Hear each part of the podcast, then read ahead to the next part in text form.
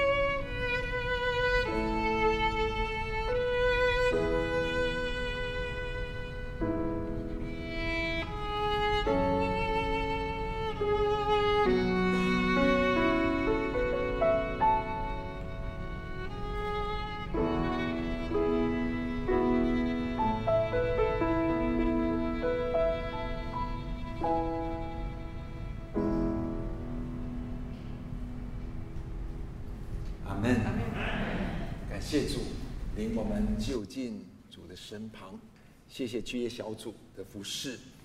我们一起来读今天的经文，在哥林多前书十六章一到十二节，请容啊、呃、台上念单数节，请弟兄姊妹读双数节。我们一起来读神的话。第一节，论到为圣徒捐钱，我从前怎样吩咐加拉太的众教会，你们也当怎样行。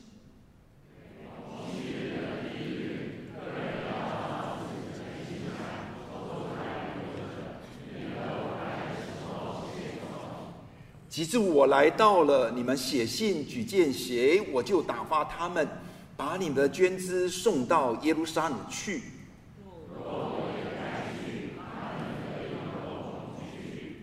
我要从马其顿经过，既经过了，就要到你们那里去。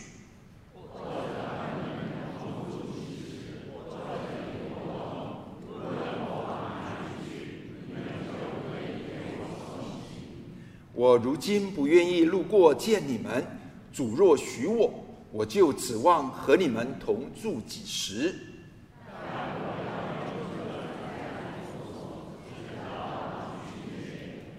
因为有宽大又有功效的门为我开了，并且反对的人也多。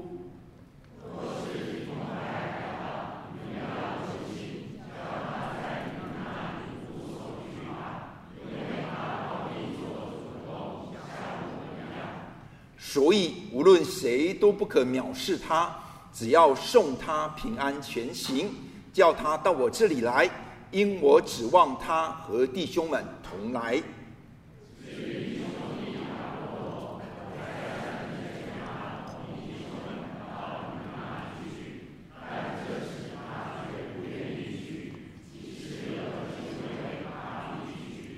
经文就念到这边，我们感谢神。今天耀明传道要跟我们分享的题目是“成人者”，我们把时间交给他。各位弟兄姐妹平安，非常感谢主可以今天在这里跟大家一起分享信息。啊、刚刚我们唱的这首诗歌《我愿为你烧尽》，它的作者叫做呃 Betsy Hatcher，他是谁呢？啊、呃，不知道你在唱的时候有没有很怀疑这个人到底是？怎么样的一个人？其实，在网络上这首歌和作者的信息非常的少，不管是中文和英文都是。那我们可以知道的呢，他是一个大概一两百年前的一位美国人。当然啦，他是基督徒。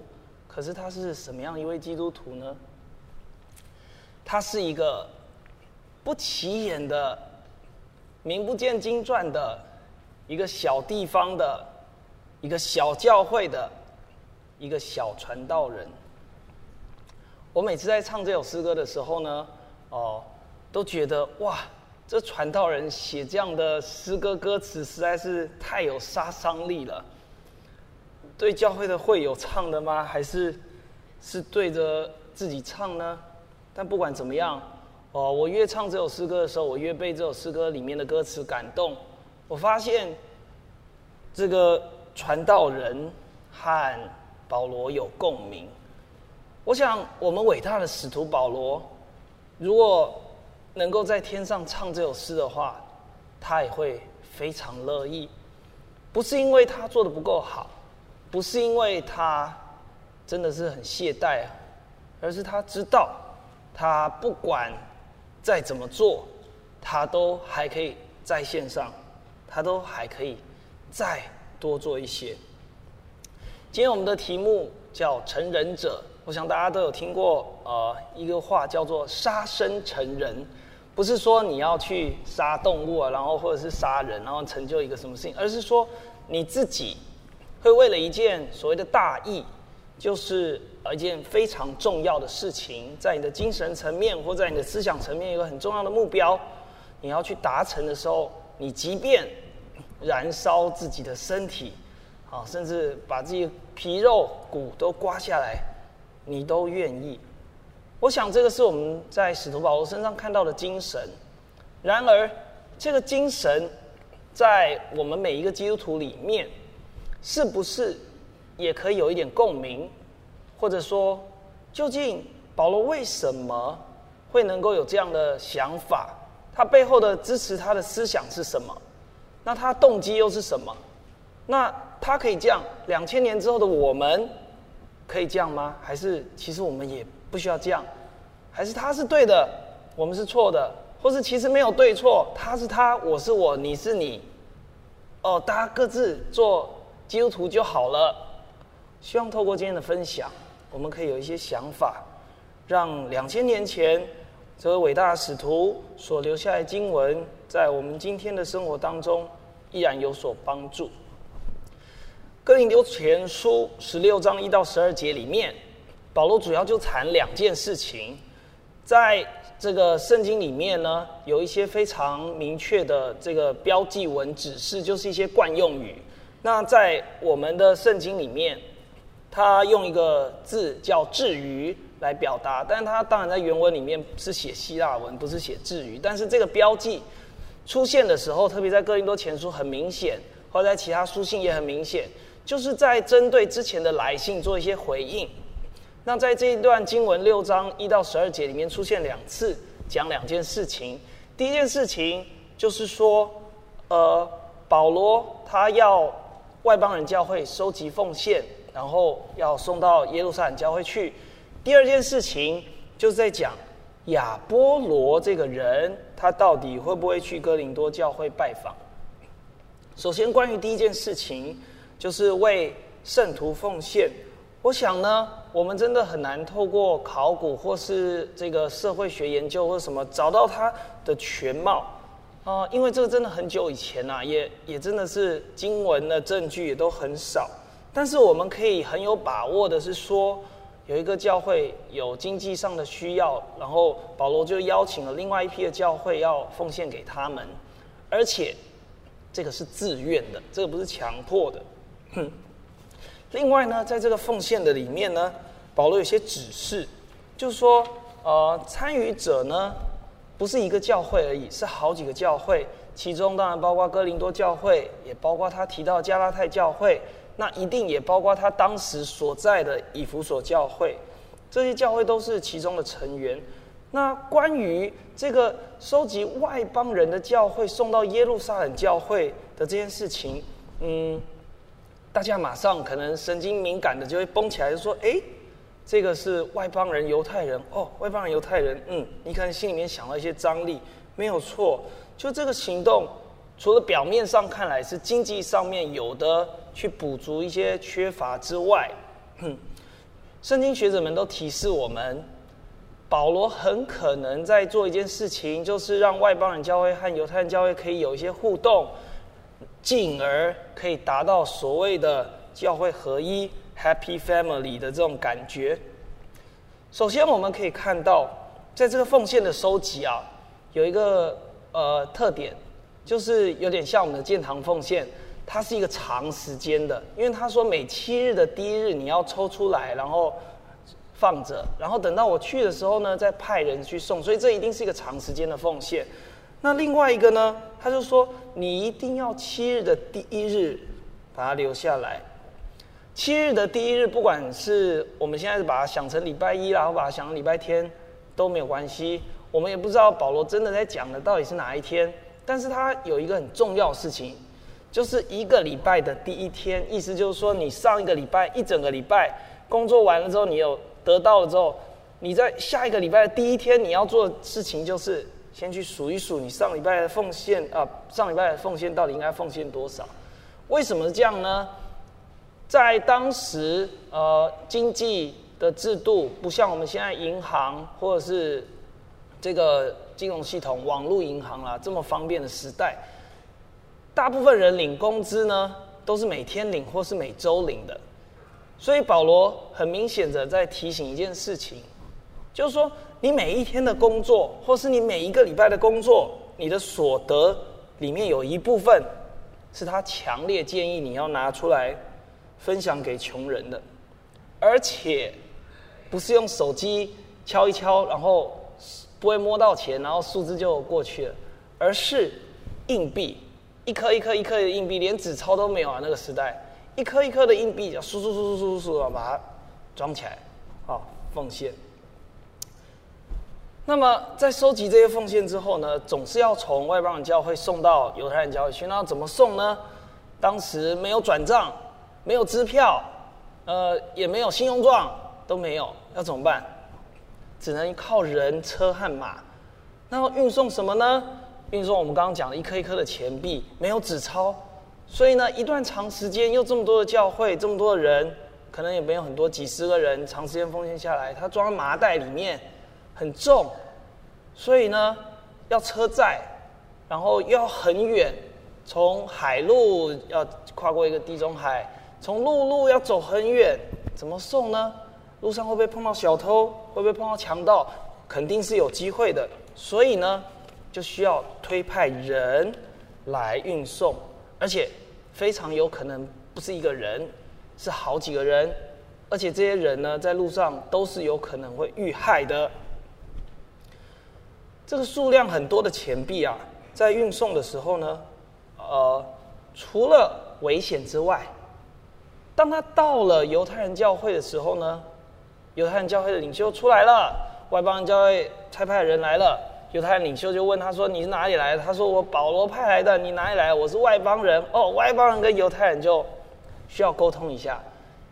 谁跟谁沟通呢？呃，是因为他有钱给你，所以你就比较弱势；或是因为他是犹太人，你是外邦人，所以你就比较弱势。这里面的沟通也是可能不比运送这件事情来的更困难，也不比收集。来的困难，但是也是一样超级困难的。所以在这点事情上面，保罗非常的谨慎。那为什么保罗他在讲这件事情上面的时候，有一个让我们有点疑惑的事情，就是他为什么对于自己要不要去送这个奉献有疑惑呢？这么重要的事情，他不是应该要自己去做吗？他如果心里面有一个 Happy Family 的这个。图画的话，他不是自己去做最好吗？为什么他看起来有点疑惑呢？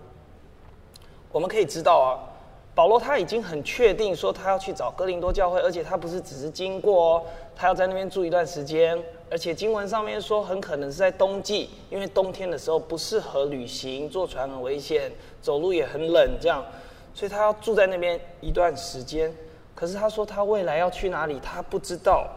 那我们在经文的另外一部分也看到说，他现在在以弗所正在工作的地方是怎么样呢？呃，是非常有果效。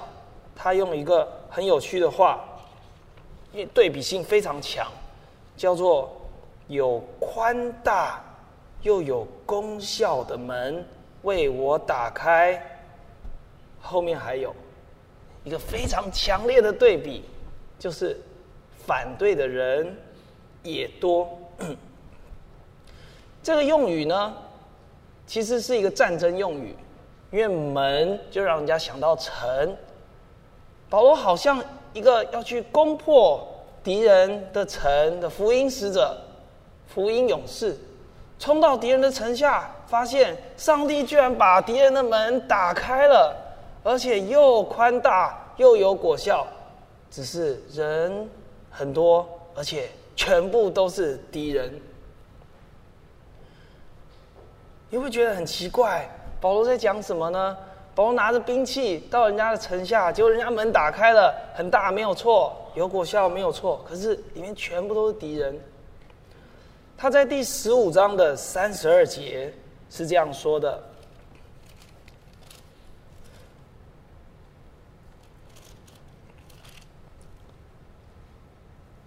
十五章三十二节，我若当日像寻常人，在以弗所同野兽战斗，那与我有什么益处呢？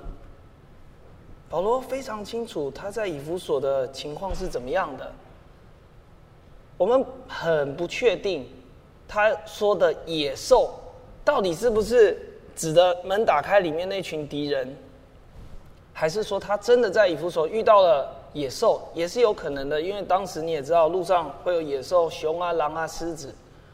不管怎么样，他非常知道他的情况是非常危急，但是他要待在那里，因为他说有一个宽大又有功效的门为他打开了。这有可能是他迟疑为什么他要去送这个奉献，或他不要去送这个奉献。因为如果他从以弗所到了哥林多，哥林多的果效也很好的话，他是不是可以继续去做外邦人的工作？因为我就是外邦人的使徒啊，我一定要去和那些跟我有点张力的犹太人见面吗？我如果去的话，我要花很长的时间，我施工会停止，这是势必的，因为这绝对不是坐飞机一两天就可以的事情。他的挣扎是什么？他的挣扎是。我到底要继续做外邦人福音工作？先不要管这个犹太人教会和外邦人教会有没有合一了，还是这个是很重要的工作，我要去做。我们不知道，我们不是保罗，但是呢，我们可以在哥林多后书第九章的经文里面找到他后来有去运送这个奉献的证据。这个态度呢，也跟他。当时写哥林多前书，在以弗所书的时候，在以弗所教会面临到的艰难，那个态度是一致的。简单来说，保罗他面对非常强的挑战的时候，他不会害怕。当然，我们可以说他不会害怕，但其实他心里很害怕。应该说他不怕很危险，他就顶着这个害怕。冲去做上帝要他做的工作，即便反对的人很多。以上我们大概简单的讲了一下第一件保罗提到的事情，就是关于啊、外邦人的奉献要送到犹太人教会的事情。接下来我们讲第二个保罗要回应的事情，就是关于这位伟大的亚波罗。是否会答应哥林多教会的要求去看他们？其实今晚很明显，答案就是不会。而且呢，保罗用了很强烈的字，说无论如何，我一再的劝他，他现在都不会去。可是呢，这个事情还有几个值得注意的细节。第一个就是说。保罗他说再三的要去劝亚波罗，意思就是说他们两个之间意见是不同的。然后呢，为什么意见不同，保罗还要一直劝他去呢？哦，你可以想一下，保罗心里面对于亚波罗可以带给哥林多教会的好处，肯定是有一定的把握，也知道他们需要一个教师去教导他们。你已经看了前面他们多么的混乱。绝对需要有一个人去帮助他的，但是保亚波罗为什么就不要去呢？你可以有很多的猜想，但是不管怎么样，保罗一再争取失败之后，他没有放弃，他就差派他的真儿子提摩太去到哥林多教会，要去牧养这些人。此外呢，他在说提摩太要去的时候呢，你可以看到他情辞多么恳切的拜托哥林多教会，求你们千万要善待他。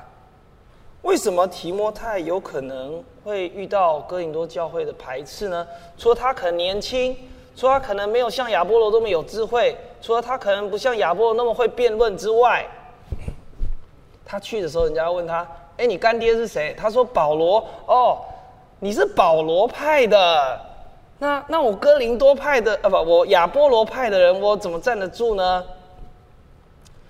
亚波罗派在哥林多教会的势力有多么的大呢？你可以想象，呃，亚这个保罗在第一章的时候就直球对决这个问题，你就知道亚波罗派在哥林多教会是一个非常有影响力的派，甚至呢，搞不好那个势力不比保罗小，甚至。比保罗更大，一个小小的代表保罗派的提摩太，去到亚波罗派为主的这个哥林多教会，他会不会受到什么样危险呢？我们不知道，保罗也不知道，但是他非常恳切的拜托大家，请你们善待提摩太吧。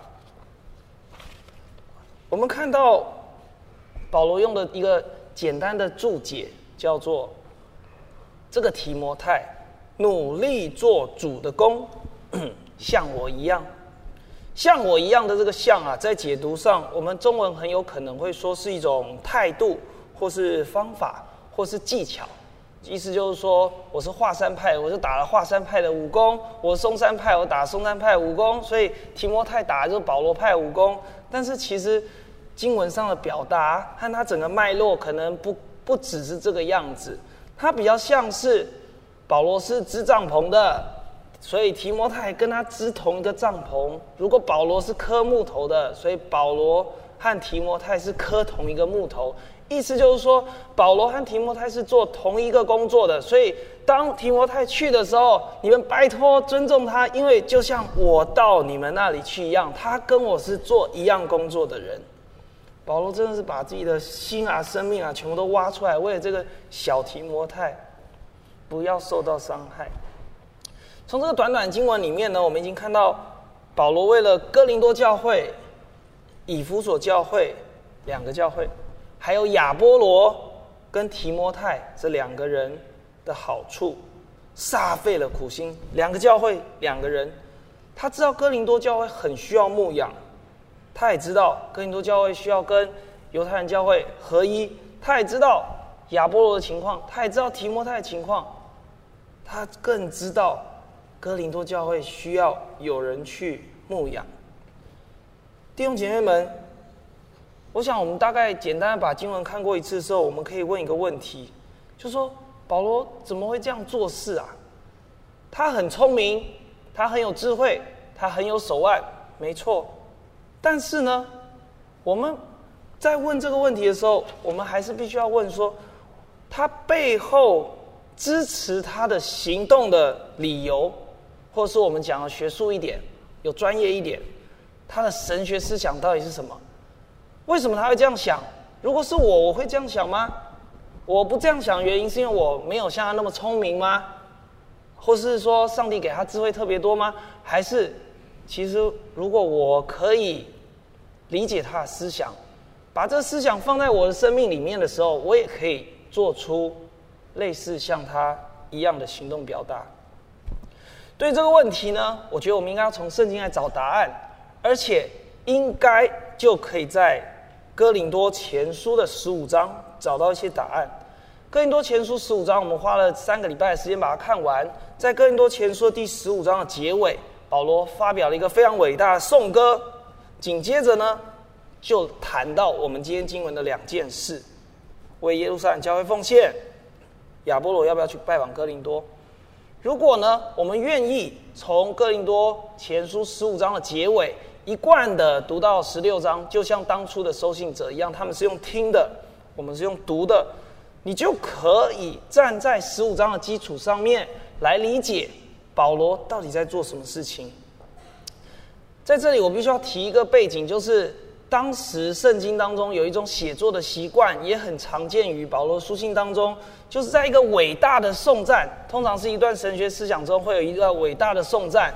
颂赞之后呢，紧接会接着后面的劝勉。最有名的是罗马书，是这个深哉，啊，神丰富的智慧。还有呢，像以弗所书，还有像腓利比书，甚至哥罗西书里面都有类似的表达，就是要让大家在一个非常高昂的颂赞情绪当中，去听后面的勉励，刺激他们说。对，我们就是应该要这样子做。这种写作手法其实很有力量，但是呢，它其实更重要的是说，后面的劝勉跟前面的这个神学思想和他的颂赞整体是连在一起的。后面是前面神学思想的应用。我们来复习一下十五章的结尾的颂歌是这样的：十啊，你得胜的权势在哪里？十啊！你的毒钩在哪里？你的毒钩就是罪，罪的权势就是律法。感谢神，使我们借着我们的主耶稣基督得胜。这颂歌里面呢，非常重要的一个重点，就是保罗把我们身为人最大的敌人，就是死亡，比喻成一只很像蝎子的兽，并且。对他发出嘲讽，他说：“哈哈，你这只像蝎子一样的兽，请问你有可能会赢的希望在哪里呢？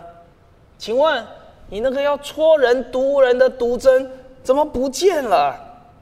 你的毒针就是罪，而你毒针里面的力量和权势就是律法。感谢主，靠着主耶稣基督已经得胜了。是的。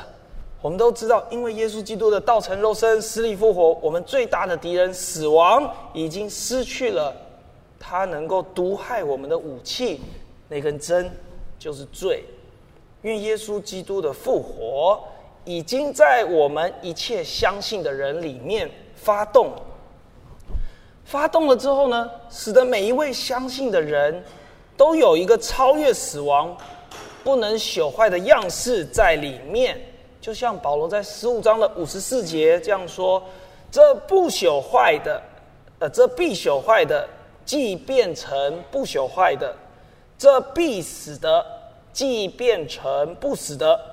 那时经上所记，死被得胜吞灭的话就应验了。”弟兄姐妹们，保罗非常斩钉截铁的说：“死。”被得胜吞灭，这句话已经应验了，而且就应验在耶稣基督和一切相信的人身上。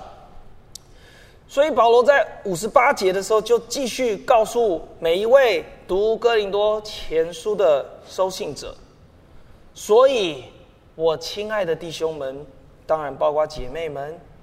务要坚固，不可摇动，常常竭力多做主工，因为知道你们的劳苦在主里面不是突然的。弟兄姐妹们，想到这个常常竭力做主工，你是不是已经想到在教会服侍很忙碌啊？但是在经文的解读上呢，这个理解不够，也不够符合整个脉络的理解。在保罗表达上面。主要就只有一个动作而已，就是要告诉你，你要站稳，要站稳在哪里呢？站稳在主的工作中，而所谓主的工作，就是我们刚刚已经讲的，耶稣基督道成肉身，死里复活，并且把他的得胜分享给你我的这个工作。但是站稳，需要竭力。需要用力，需要抛头颅、洒热血。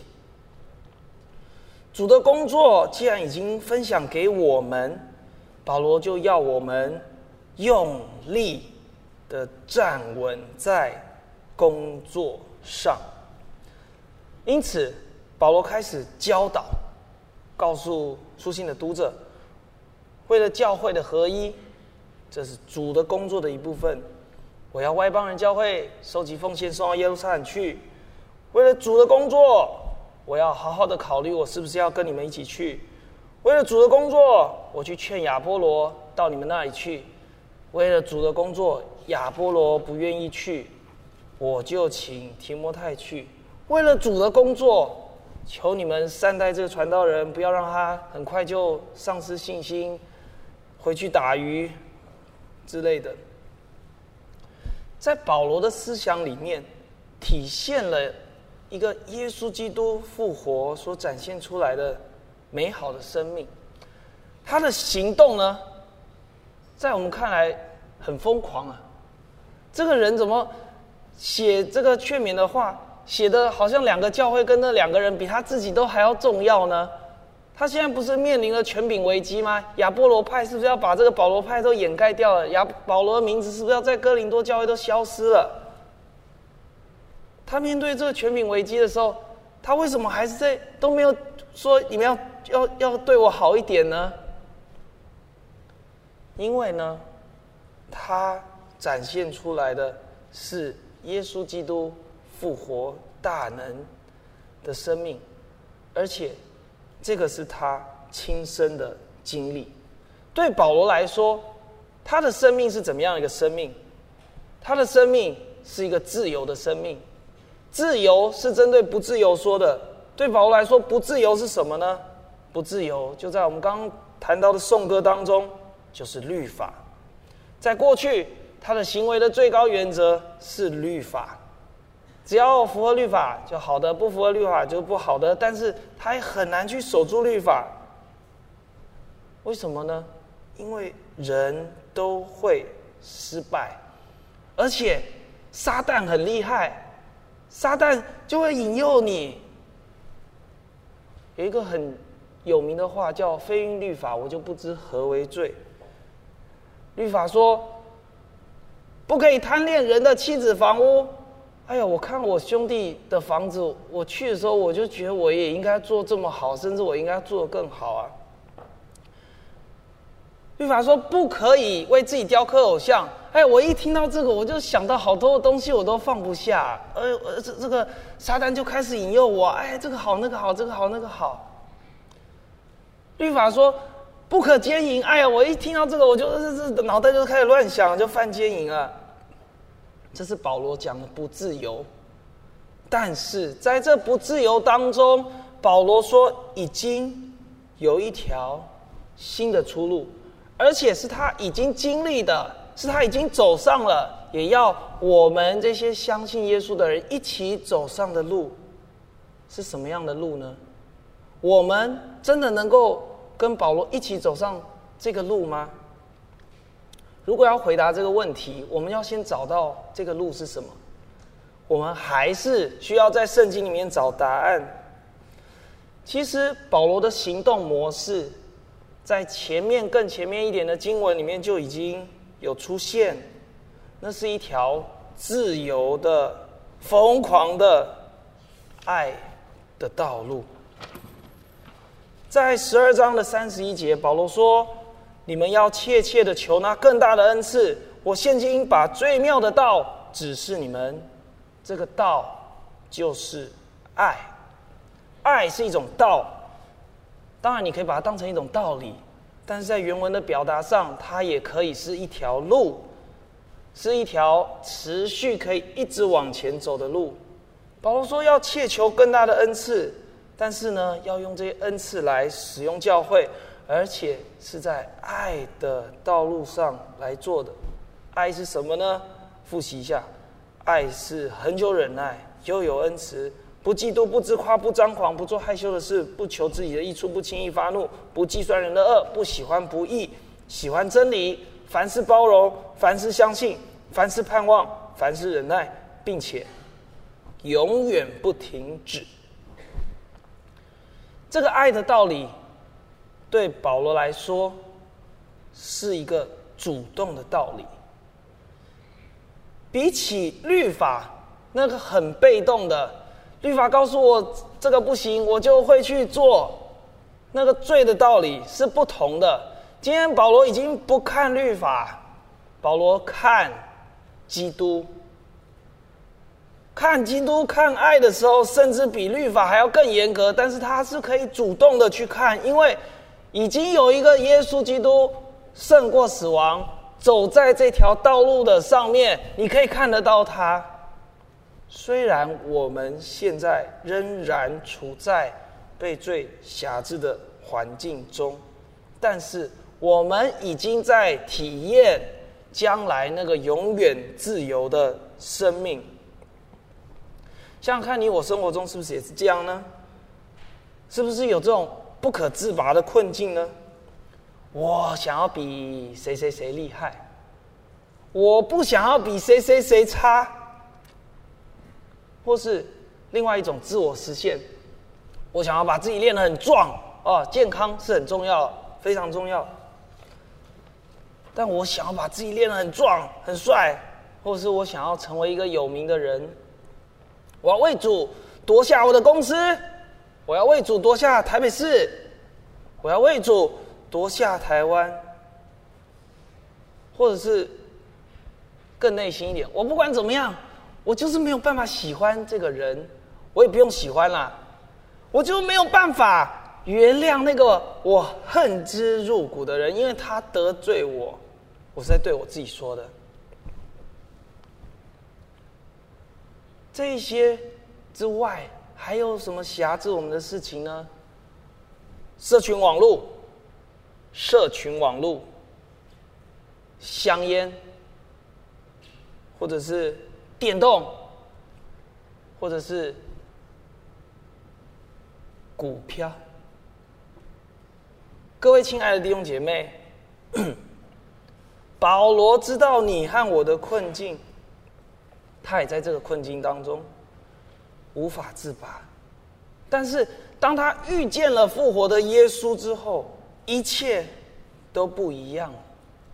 没错，我们现在生活当中还是会遇到罪的捆绑跟引诱，而且我们常常还是会失败。但是主耶稣既然已经把他的生命分享给我们，我们就知道我们已经有一条爱的出路。我们的眼光已经从那些不可以、不可以、不可以。转换成要要要，要像耶稣，要像耶稣，要爱。所以我们可以跟耶稣说：“主啊，我不行，但是你行。主啊，我失败，但是你已经成功，而且你把成功分享给我。”爱的这个道理，对保罗来说是非常积极的，是一种对罪的嘲讽。